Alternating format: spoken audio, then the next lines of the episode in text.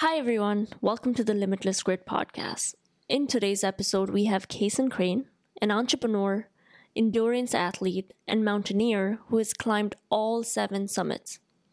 We are diving into everything from running marathons to Cason's experience on the reality TV show, The Race to Survive, and also learning how he started a seven figure company from scratch during COVID. So grab some snacks, and here is Cason Crane. Hey, Cason. Welcome to the Limitless Grit podcast. Thank you. I'm excited. I'm excited to be back uh, on Limitless Grit. So you were my first guest. I think it was like eight years ago. And last time, last time we talked, I believe you were still in school. You hadn't graduated yet, and like, what has happened in last eight years? Fill us in. Oh my gosh, where to start? You're right. Wow, eight years ago. Now I feel I didn't even realize it was that long ago. Yeah. So when we spoke eight years ago, I had I was in school. I had just climbed the seven summits uh, a year or two prior, uh, raising money for suicide prevention services for LGBTQ youth, climbing Mount Everest, climbing the rest of the seven summits uh, for that cause, and then I started school, and there was a whole other set of challenges awaiting me: social challenges, academic challenges, a whole new Everest, so to speak but none of it could come close to the challenge from the last three years, which was starting my own business. So for the last three years, I have been I've, I started I founded and and own and run a coffee business called Explorer Cold Brew. Explorer obviously rooted in my own love of exploring the world and exploring different coffees, and that has been a, a crazy adventure. So I did finish school. I worked in consulting for a little while, and now I run a business. In addition to all that, I've I've, I try to find time to uh, to go on adventures with my family or with my husband. I got married. Oh my gosh! See, there's so yeah. many things. I I was like I I got married two years ago, which was amazing. Congratulations! Um, Congratulations! And you know the funny thing is, so I mean, you all are married. A month, two months ago. Yeah, we got married two months ago. Congratulations! Thank I you. didn't realize it was that recent. Yeah. Oh my gosh. That's so. This is this is basically your honeymoon, hanging out with me. Yeah, on Limitless Grit, obviously. Um, well, I don't know if you all have found this, but I mean, I am personally a competitive person. Mm-hmm. I think like I'm a striver. I'm always trying to push myself. Competitive, I think sometimes gets a bad rap. It's not necessarily like competitive against somebody else. I'm competitive in that I want to push myself.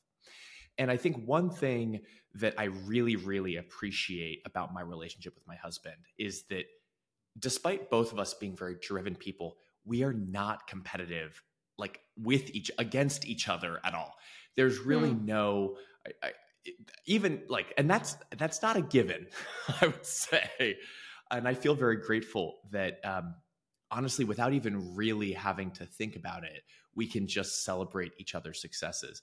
And I'm very proud of him because one of the things that uh, that actually I got him into because he was never a runner, he had never run more than five or ten miles in his life when we met. So I got him into running, and this past Saturday he ran a three-hour and eight-minute marathon. So seven wow. ten minute mile pace for 26.2 miles, crushed it he dropped his best time by he dropped, he set a new personal record for himself by 22 minutes, and so I'm so happy for him. He uh, I think it's an amazing achievement, and he he definitely he wants to hit sub three sub three next year sometime. Wow, way to go, friend! That's amazing. Yeah. Yeah. After our last um, conversation, I got really fascinated with running, and you had done like marathons and ultra marathons and i started researching and i was like okay let me try it. Like how hard can it be? But then after running for more than 10 miles i was like this is the hardest thing. Like i don't know how people do ironman triathlon and all of these like races. So like uh, and also i'm fascinated with your whole family. Your mom is a runner like your whole family is a runner. And how did you guys like get started? It definitely is all my mother's fault she's the original uh, the original crazy one in the family who started doing 5k runs then 10ks then half marathons then marathons then ultra marathons then triathlons and half ironman triathlons and ironman triathlons and crazy adventure races so it's it's really her fault because she wanted company and she had five kids who would do whatever she whatever she wanted.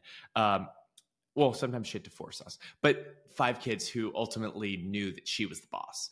Uh, and I think, you know, you mentioned that it was the hardest thing you've done. I think one thing that it, I'm really grateful for in learning from my mother and in her influence on me is the hardest thing you've ever done is the thing you're doing. Does that make sense?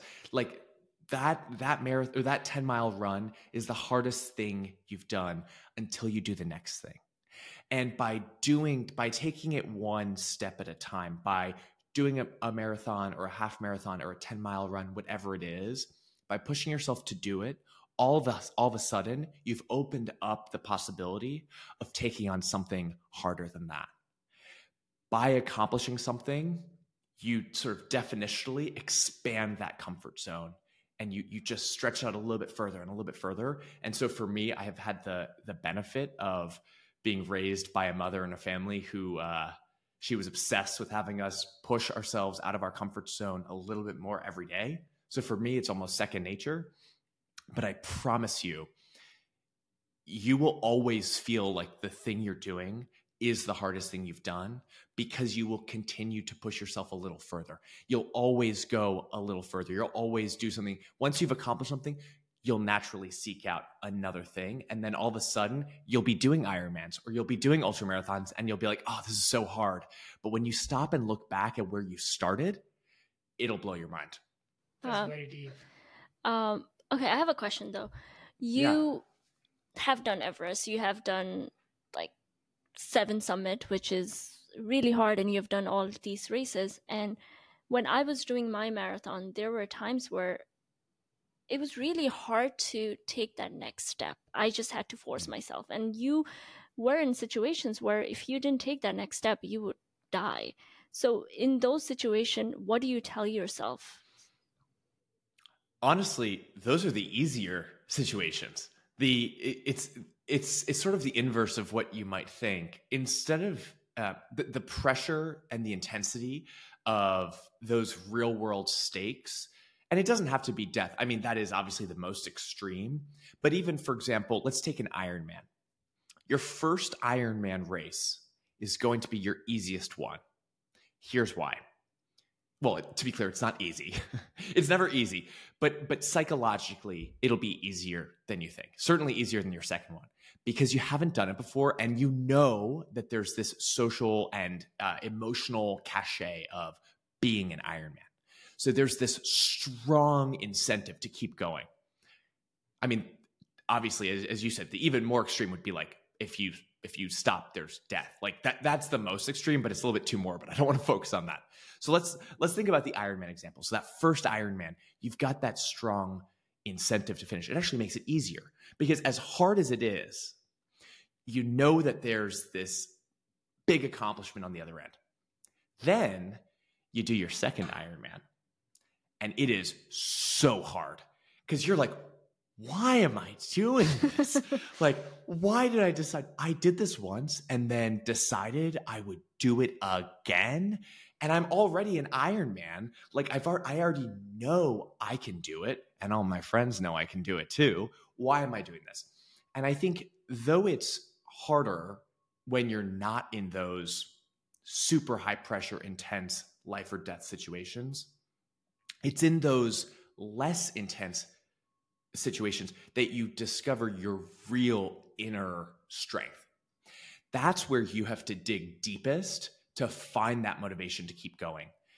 It's like in your when you're in the marathon, when you're in the race, as hard as it is to keep going, it's probably easier than when you're on that 18 mile training run and you're like, oh, do I really need to do an 18 mile training run? But you somehow find a way.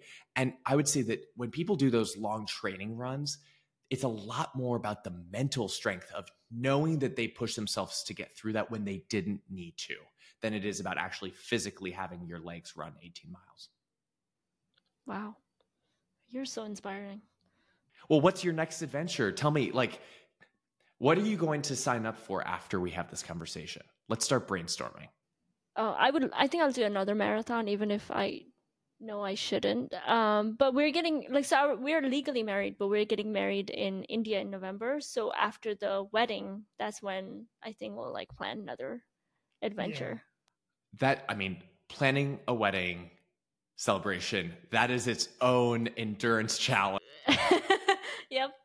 So that's amazing. Well, how's the how's the wedding planning going? I mean, it, are you how are you able to handle that and work and stay calm? I mean, that that is truly a challenge of of its own.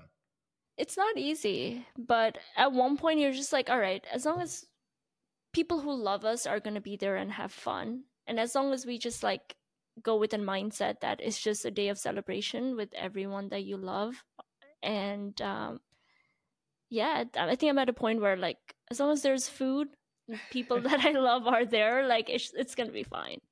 How was your wedding planning? It was uh it was easier than I expected. I think for me, I had one mental shift that um, was very helpful early on, uh, which was that I went into it thinking this is our day, like my day and my husband's day, like this is our special day, because that's what you hear. That's like what the with the media to like oh this and i think i evolved my mindset to be uh, actually it's it's not actually about it's about us but it's not really for us. I think for me it became apparent that it was most special as special as it was to me it was most special to for example my parents and to my in-laws. And i think when you shift the mindset to thinking of it not just as something for you, but also something for them, for them to get the opportunity to celebrate and show their love, it makes the the people management side of it a little bit more uh, a little bit easier. Um, yeah, like I have friends who are like, "Oh, I don't think we're gonna get married ever. Like, we just don't want that." And I was like, "Totally hear you." But consider the other people in your lives consider your parents, right? Consider your your partner's parents. Like before, like that's totally fine if you decide you don't want to get married, but or if you don't want to have a wedding celebration. But I, I think just I hope that folks, when they think about it, they also are factoring in how meaningful or not it might be to the, the that that generation that raised them. Wow, that's totally. beautiful.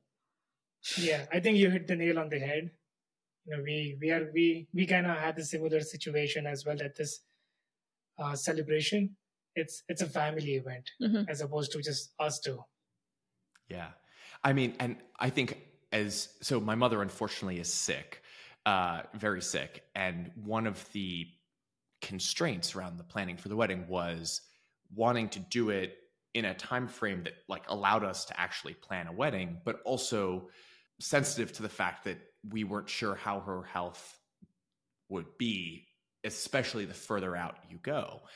And I think my mother's illness actually was helpful in, in allowing me to achieve that realization because it was so clear to me. It became so emotionally clear to me how much it meant to have her to, to her and to me to have her there and a part of it. So I'm as sad as it is that she's sick. I think I like to try and find silver linings in anything. And that's certainly one for me that I'd say I hope that anyone listening who's, you know, in our age, who's our age, I hope that your parents are alive and healthy.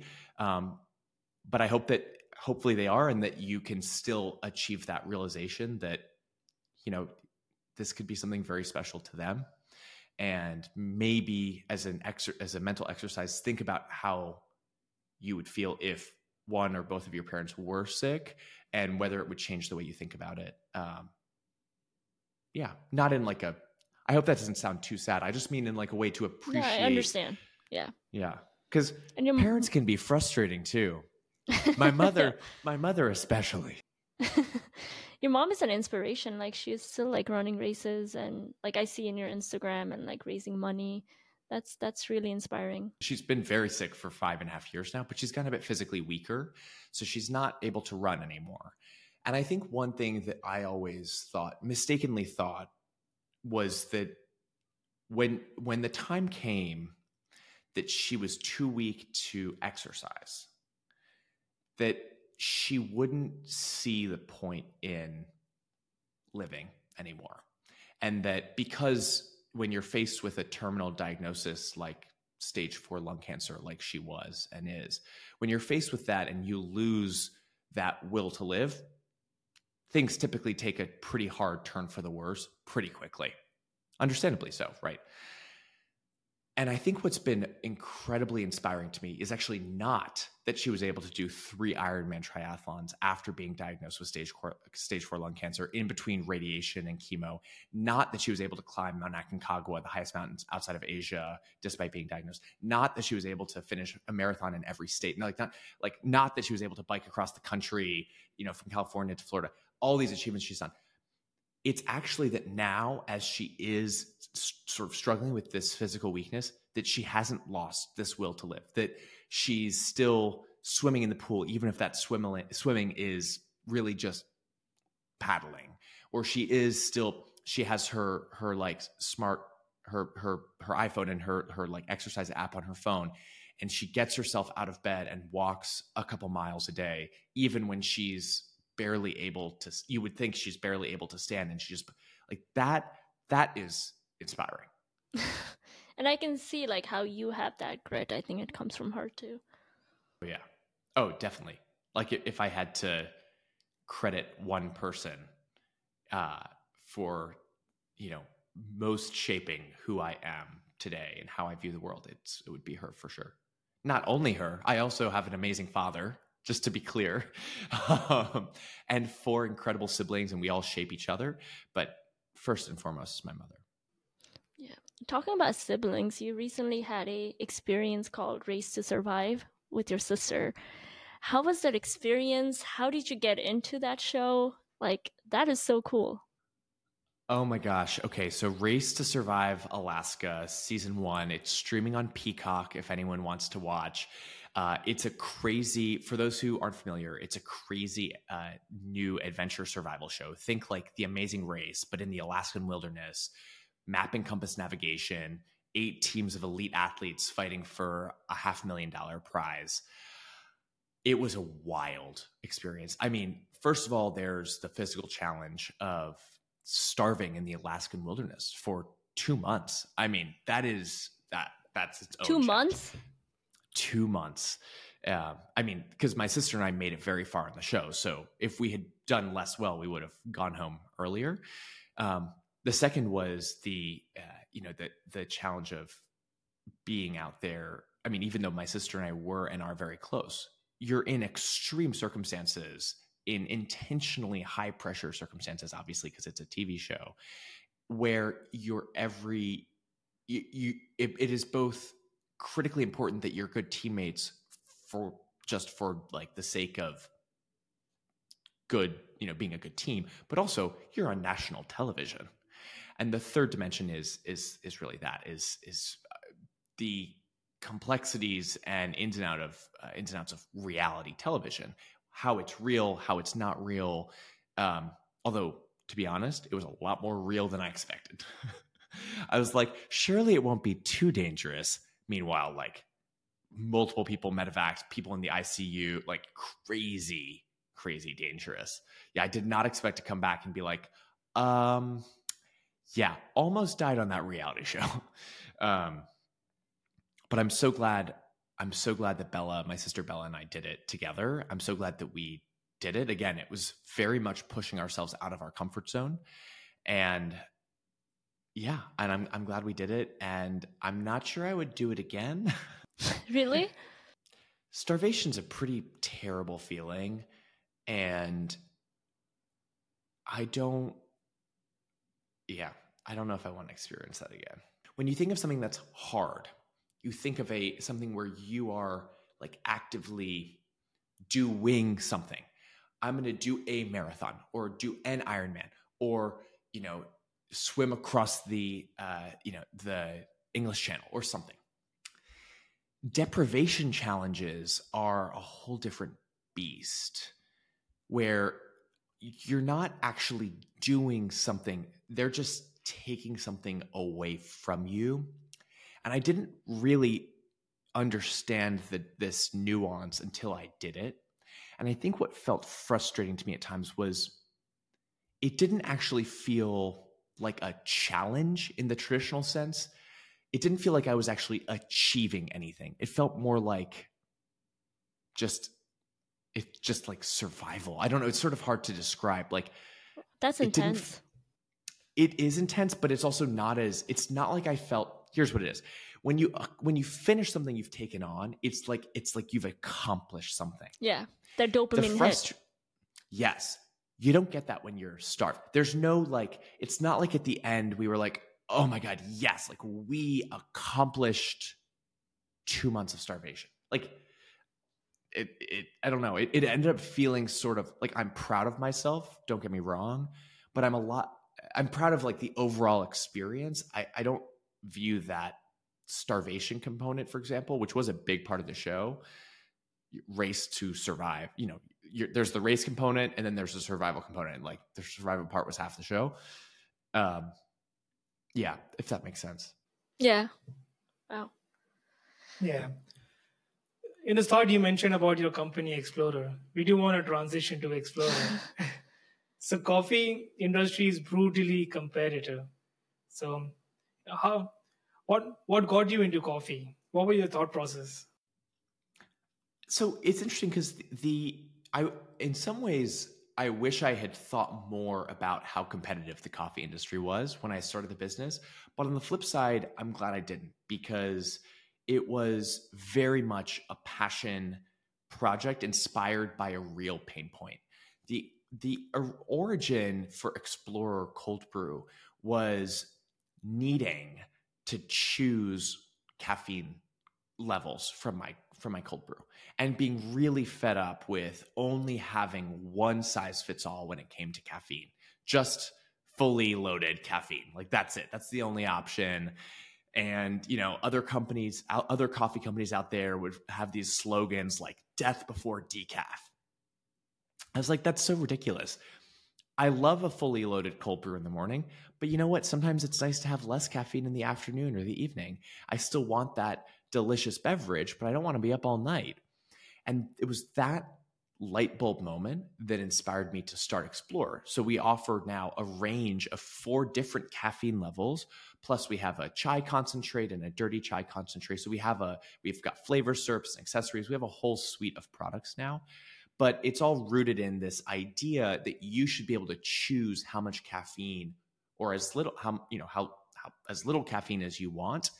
Um, and yeah, that was the. I'm so glad I did this. That said, yeah, the competition is pretty intense. I'm very happy to say that we're still the only coffee company taking this approach, but uh, yeah, I do wish it were a little bit less competitive. Um, so I remember like during COVID when you came up with this idea that um, I was part of your newsletter, so you would send like different emails about hey like i'm looking for a website developer like do you guys have any recommendations? Or if you're looking for like a marketing person you just ask the email list. And i thought that was genius because when you when i saw on instagram that you got into delta i felt like oh wow like this company that i was following for so long has made it. And it just felt like my own victory. So you know how did you come up with the idea of an email list before you even came up with the product you know, I'm so glad I did that as well. Uh, I, my, I, I, as you said, I had this email list. I would email every week or every couple weeks with an update and uh, reflections and and and asks or questions from the group. I had several hundred people, like 500 people on that list, and it did feel like a community even if you know it felt like there was sort of mutual engagement and and support like it felt like i had uh, people who were interested and also a way to hold myself accountable. In terms of how I came up with that, gosh, I don't remember. It may have been a friend of mine who's a successful entrepreneur named Helen Guo. She started a company called Schoolyard Snacks and it's been very successful. She and her partner Dylan uh, started it. Um, very successful entrepreneurs. And Helen was one of my original. She and I went to high school together, and she's been a great resource for me from day one, really. And I think it may have been her suggestion that I uh, that I try to engage people as much as possible. Um, because ultimately, you know, to even if there's a lot of competition in the space, you're not really like this isn't some sort of like top secret ultra patented something like or you know ultra proprietary thing you know i'm building a coffee brand and the benefits far outweigh any potential costs um, of of building in public in that way. Anyone could sign up for the list. I mean literally anyone. All you have to do is just enter your email. It was public on the internet. Um, and yeah i'm so glad i'm so glad i did that. And i'm very grateful that the vast majority of the folks on the list became my early customers and early adopters of Explorer Cold Brew. We had a guest called Steven Sashin, who's the co-founder of Xero Minimalist Shoes. And one of the points that he mentioned was that before creating a product, it's always nice to have a wish, you know, like an email list or some sort of a feedback from the from the customers saying what kind of a product they want. So we like just create a wish list or an email list or maybe a fake website and let people buy the product and then put them on the wait list. Okay, you know, we will ship you ship these products in like few weeks for you. Oh yeah, and we did that with Explorer. When I was starting Explorer, yeah, yeah, I, I did exactly that. So in addition to my like newsletter, which was more like a sort of journal diary detailing the journey, I also was running ads for like a you know sign up for our wait list for our and I was I had a landing page with oh my gosh, I probably have this somewhere. I, it's gonna, it would be, it looks, I'm sure looks like so basic, but we got thousands and thousands of people to sign up for that. And it's one of the ways that you can pretty quickly, easily, and cheaply validate an idea. Now, I will say digital advertising ex- costs have gone way up in the last three years. So when I was first starting Explorer, that was sort of the tail end of the uh, digital advertising, the the good years. Um, so before you even had a product, you kind of wanted to know if there is a market for this product by creating a digital ad for waitlist. I, yeah, and I also was assessing a few different products against one another. I, I cold brew was not my only idea. I had a few others, and it was actually during the brainstorming process that I was staying up all night because of my caffeine consumption. That's when I had the light bulb moment but I, I actually had been working on something completely different. But I had this idea that I really do want to do at some point, and it's a it's a pre or post workout high protein snack, but it's not a bar, it's not a smoothie, it's an instant mashed potato mix. Think like a cup because I think there's a lot of sweet uh, pre and post workout snacks out there, but really like a high protein uh, mashed sweet potato or mashed potato mix could be. I mean, first of all, it's not just protein that you need pre or post workout. You also need carbs, especially post workout. It's like a misconception. Like you, you actually, especially if you're more of an athlete like me, you you need actually a lot of carbs, uh, or a different ratio of protein to carbs. Anyway, uh, see, I'm saying it now on a podcast because I'm not worried. Like I would rather somebody listen to the podcast and be like, oh, wait, that's such a cool idea. And then DM me on Instagram or shoot me an email and being like, I thought that was a great idea. Like, let me know if you want to work on this, or I would buy that, or hey, have you thought about this? Or hey, that product already exists. Like, you never know. And ultimately, like, what do I think the odds are that someone's going to listen to this and then just go off and do it themselves? I think that when people think that, that's ego talking. Why, why do you say that? Because I think uh, two things. One, they are when when they think that somebody else is just going to sort of steal their idea and run with it and they will lose out. They underrate the challenge of creating something. It is so hard and pretty much anyone and everyone when you go out and start creating something, you realize that it would be easier with help. So if there was somebody who were so motivated to start this idea, to, to, to, to I called it smart potato snacks, smart potato snacks. If they really wanted to run with it, they would, they would, I'm sure, realize if they if they made any progress that it would be easier if they had a partner. and so, like, number one, like it's easier when you have two people instead of one. Okay. Number two, I think that if you really care about a product being created, ultimately it doesn't matter if you're the one who does it or not. As long as someone creates it, the like behind any great product, like there should be a genuine need or desire for it. And if you are if you would rather your own ego get in the way of that product entering the world or if you would be the person stopping that being the, the, the, barrier between that product coming to life or not by saying i'm not going to share this idea even if it could be amazing for folks because i don't want someone else to create it. That is ego. That is you saying i'm putting my own misplaced selfish needs above the reality that this product or idea should be in the world. I think ultimately people just don't appreciate how hard it is to actually bring something to life it is so hard. Totally. Um, speaking of creation, Cason, how did you first craft your, you know, the, the first product in terms of the ingredients or the caffeine content? Well, I, I had the idea and I was like, okay, as much as I know coffee, I nobody would say, oh, Cason Crane is a coffee expert. And I want to make a really, really good product. I, I need this to I want this to be exceptional coffee, not just like adequate coffee. And luckily, again, silver lining from an unfortunate circumstance, but this was the early days of the pandemic. So we were all sheltering at home.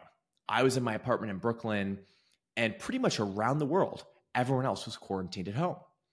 And so I thought, well, why don't I reach out to the coffee experts that I respect the most on Instagram?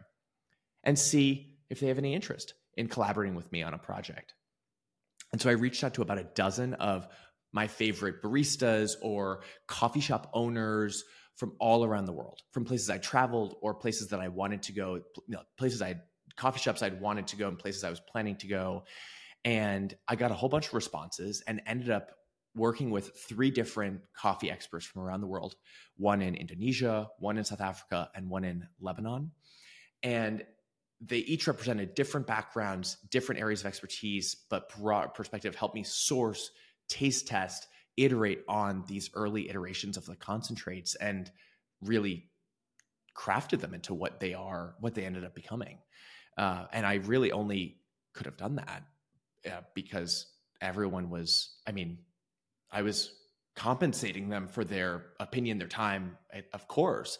And at a time when everyone's coffee shops were shut down. It it was sort of a, a no brainer. They had the time. Um, you know, I remember I'll never forget David, uh, who's our incredible tastemaker from South Africa. He was saying, "Look, like any like all of the money from this engagement that you're paying me, I'm putting straight into my the employees of my cafe because this is South Africa and there's like the social services system is not working. These people are massively struggling, and he's like, I will be fine." But they need every penny they can get.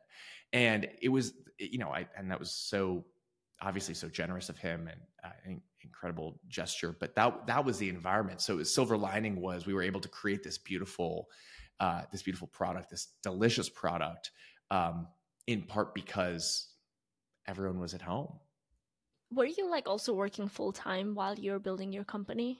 Yes, I did have a job. However, because of the pandemic, uh, I was working as a consultant, and there were it was just a, it, there was a lot in flux at the time, and even like in addition to the the work flux, I also I mean at the time I did have a lot of free time because it's it is it's only been a few years, but it is sort of crazy to think about like we we couldn't leave the apartment, and I mean the funny thing is I maybe if I actually had any talents, like if I could play the piano or if I could sing or if I could write poetry, like maybe I would have done those things and been perfectly fine. But I don't have any of those talents. So I had to think of something new to do to spend the time so that I wouldn't go crazy. And you know, like people picked up different hobbies. There was that whole bread making thing when people were baking bread. Like for me, that was Explorer. So it's that advice was pretty specific that like, that experience was more specific to the crazy time in the you know in world history that we were living in during that early covid uh, time i'd say now i totally it, it's a very challenging thing i'd say be very clear with yourself about what you can do, what you can achieve while you're in your job, and what you can't. And I think segmenting it like that, like, okay, so what could you do? You could brainstorm ideas. You could maybe come up with some branding concepts. You could do some market research. You can come up with these like tangible, like, okay, I've done this, I've done this, done this.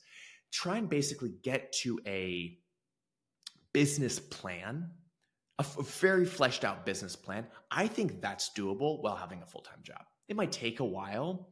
Another thing you can do is like you can maybe test, depending on what your product is, like you can test basic iterations in your own kitchen.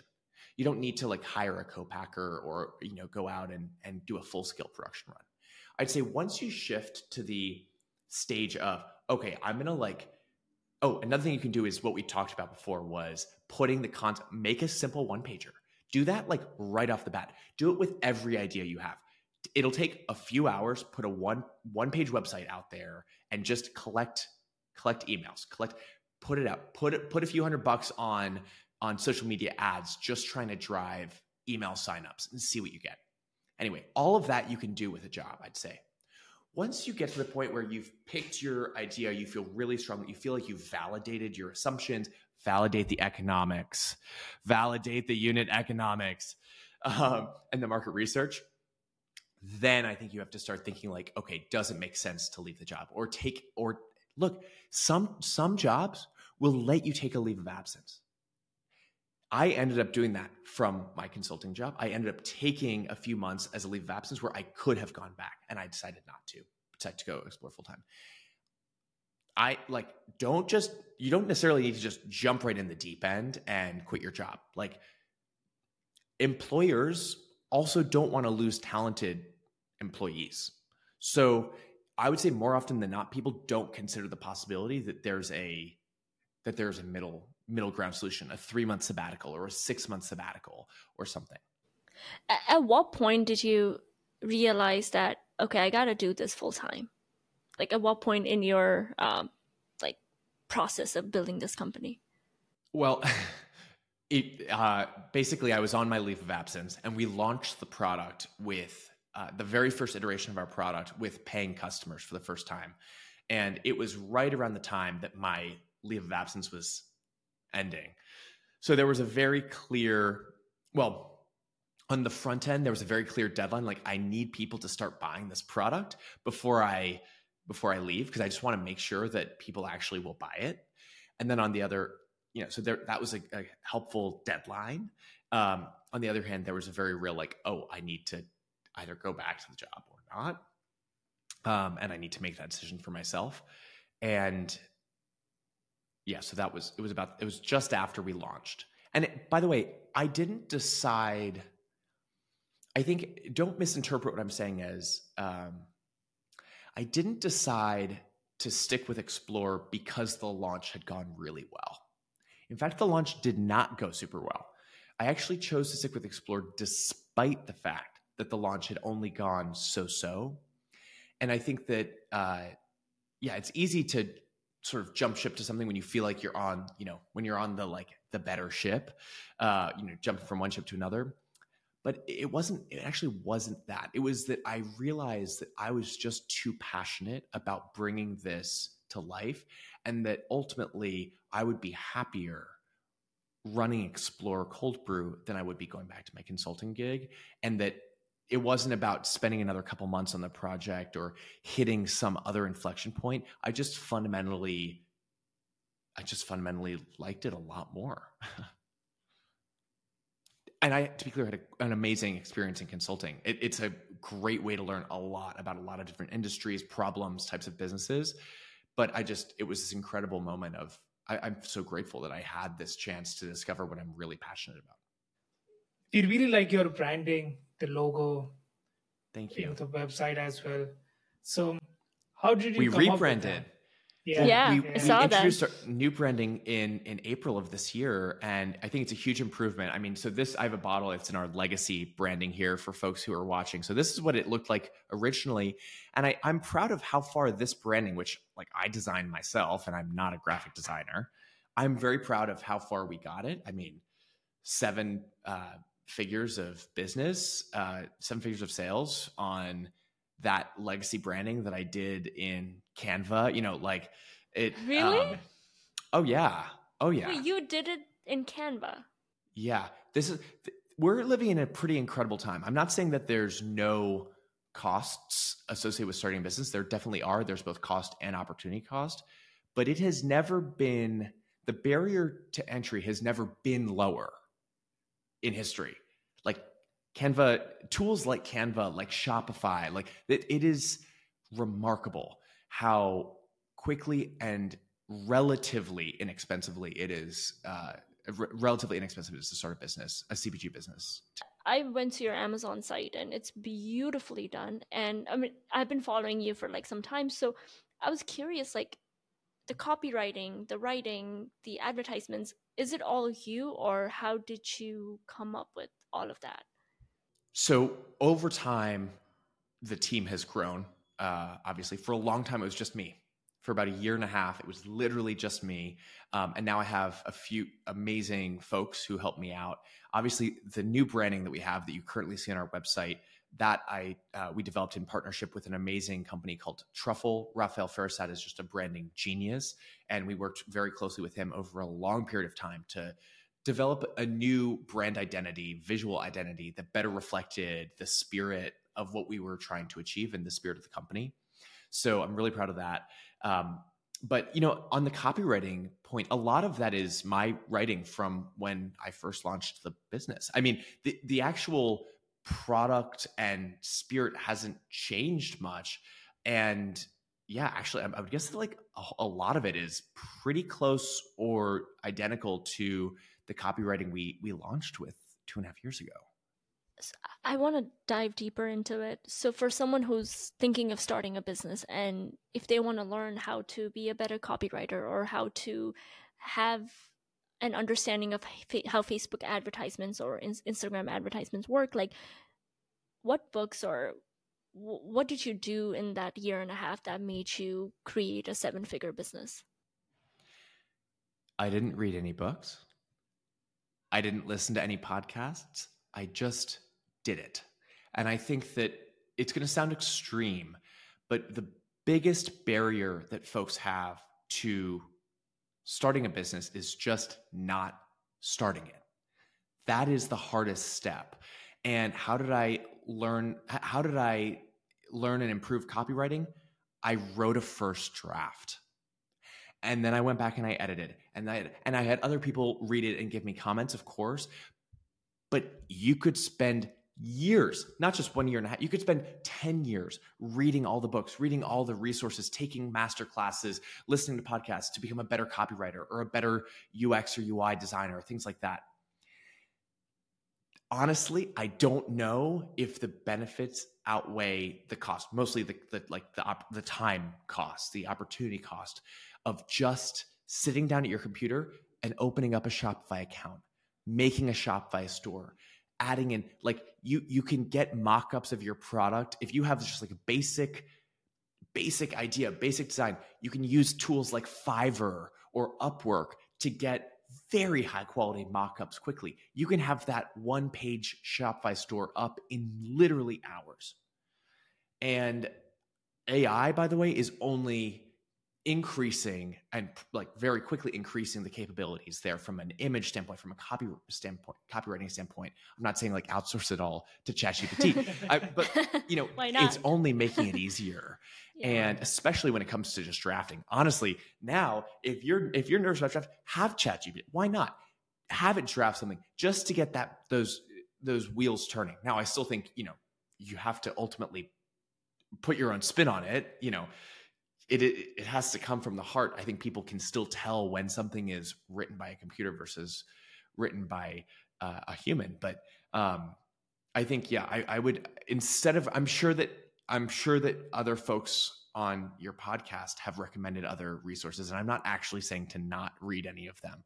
But instead of recommending anything, I I would recommend take the time you would spend to read it and just try doing it yourself. You will learn a lot from just trying.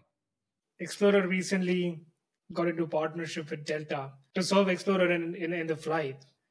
So, how did you go about getting the deal? What was the process like?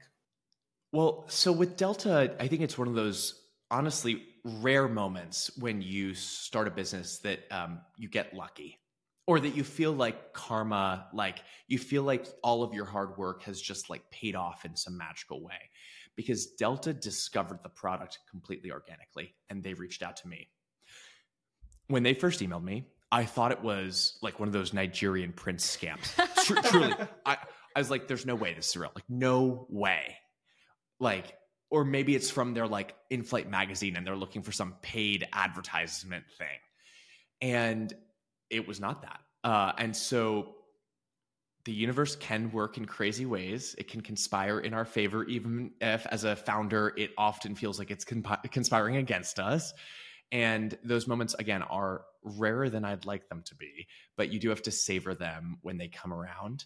And yeah so i i wish i could give you the whole rundown of our you know pitching and selling process and how we made that happen but ultimately it was just creating a product that we were really proud of.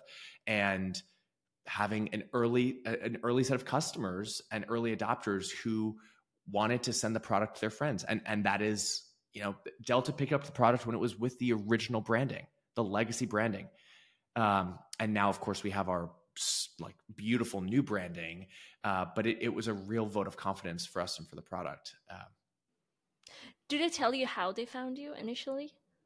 Yeah, somebody sent our product, or someone sent our product as a gift to a senior executive at Delta, and the executive loved it and thought it'd be a great fit and passed it along to the right team. And then they reached out, and one thing led to another. Wow, that, that is amazing. I've seen a bunch of your TED talks and you know the conversation online, and one thing that you constantly constantly mention is is how fortunate and how lucky you are. So, we few few weeks ago we spoke to this this New York based selling author called Gay Hendricks. Um, he has this book called Big Leap and a few other books like Conscious Luck. In, in in the book Conscious Luck, he speaks that luck is something that we create; it doesn't happen to us the more we think we are lucky, the more it happens to us. Yeah. Yes. I think, yeah, I, I, there is something to that. Um, I would say at times I wish I were a little luckier. And I'm certainly working hard to put myself in positions where I can get lucky. But um, it is this balance of there is a randomness to it. It's not I don't I think to say something like, "Oh, luck is just people putting themselves in the right position for the right things to happen." I think there's probably people listening to this podcast who think who believe they're doing that and who are doing that. And you know what? They haven't gotten lucky yet. And sometimes I feel like that with my business. I'm like, I the you know, our Delta deal was amazing, but that that alone does not is not enough, right, to to make this business a sustainable success. And there are times when I I just feel like you know all nighter after all nighter, I'm like, is this like why am I not getting lucky? So I would say I can't I I don't believe that I have you know, I, I don't want to question his advice. I do believe that you can put yourself in a position to get lucky, but I don't want for anyone listening, I don't want them to be discouraged if they haven't. That doesn't mean you're doing it wrong. There is still a randomness element. Yeah, I, I agree with that. Um, I also wanted to ask like a lot of people don't start a business because, you know, financials and they are like not able to financially. Uh, when you started, like how much of it was like a bootstrap and at what point like did you realize like you might need investors? So I bootstrapped for the whole ideation period and then for the first four months after we launched our product. And I was able, because of a few different components, like the nature of the product that I was working on, um, I was able to do a small run of it. So the costs were not crazy. I was able to valid, validate the idea with an actual production run um, because it was small. That's not the case for everything. I think to my earlier point, number one, there is a lot of that early ideation, brainstorming, pressure testing, uh, market research that you can do contemporaneously with having a job. No brainer. Number two, I think really look into the the you know leave of absence concept as a way to, you know, most people, if you ask them, I would say, like most people who are thinking about starting a business, obviously isn't everyone. I'm talking about, a, a you know, a, folks who already obviously have a level of privilege and, and resources to even consider this.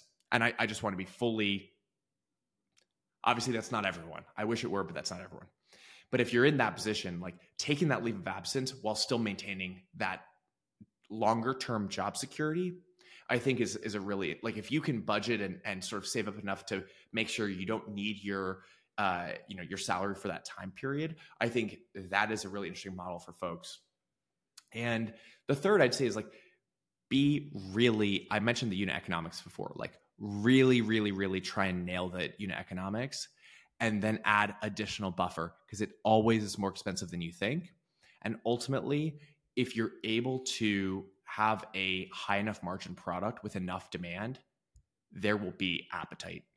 Like if you can nail those two things, you have a business. It might not be a billion dollar business, but you can make a business. But if you don't have any demand and you've got a high margin product, obviously it's not going to work. And if you've got a lot of demand, but the product isn't high enough margin, it's also not going to work. So just assessing, finding a way to validate those two things before you take the big leap, really important. And again, like it's not even about talking to investors. Like if you have those two things, investors will come. If you want them to come, they will come. so they usually like approached you rather than you like trying to find investors. No, I did. I did reach out and and start fundraising and and solicit uh, funding, and I, I've done two rounds of funding so far. But I'd say like don't blindly go into that model. I think like there's it's, it just really depends on what you're starting. And yeah, it's almost it's too broad. It's too broad. Um yeah. Yeah. If you can like look back and give advice to yourself 3 years ago, like what advice would you give? Oh, that's really tough. I think Mm, I know what it would be. It would be don't rely on expert advice. Question it, take it with a grain of salt, and really, really, really second guess uh, your assumptions. Everything from taking outside capital. For I did not really think about the longer term repercussions or consequences of taking outside venture capital money as much as I should have. I obviously did to some degree, but I didn't really stop and think, does this make sense? And not just make sense for me, does it make sense for them? Does it make sense for them to invest in a beverage brand? Because as much as I want them to invest in my beverage brand, if they end up being disappointed by the outcome, that's also that's a that's also a bad end result and eh, you know it's not just about the end result for you their end result also matters. Um, and i think broadly like there's a lot of people who were you know there's a lot of charlatans out there. Don't believe everything you read on twitter. I'm serious. Don't believe everything you read on twitter.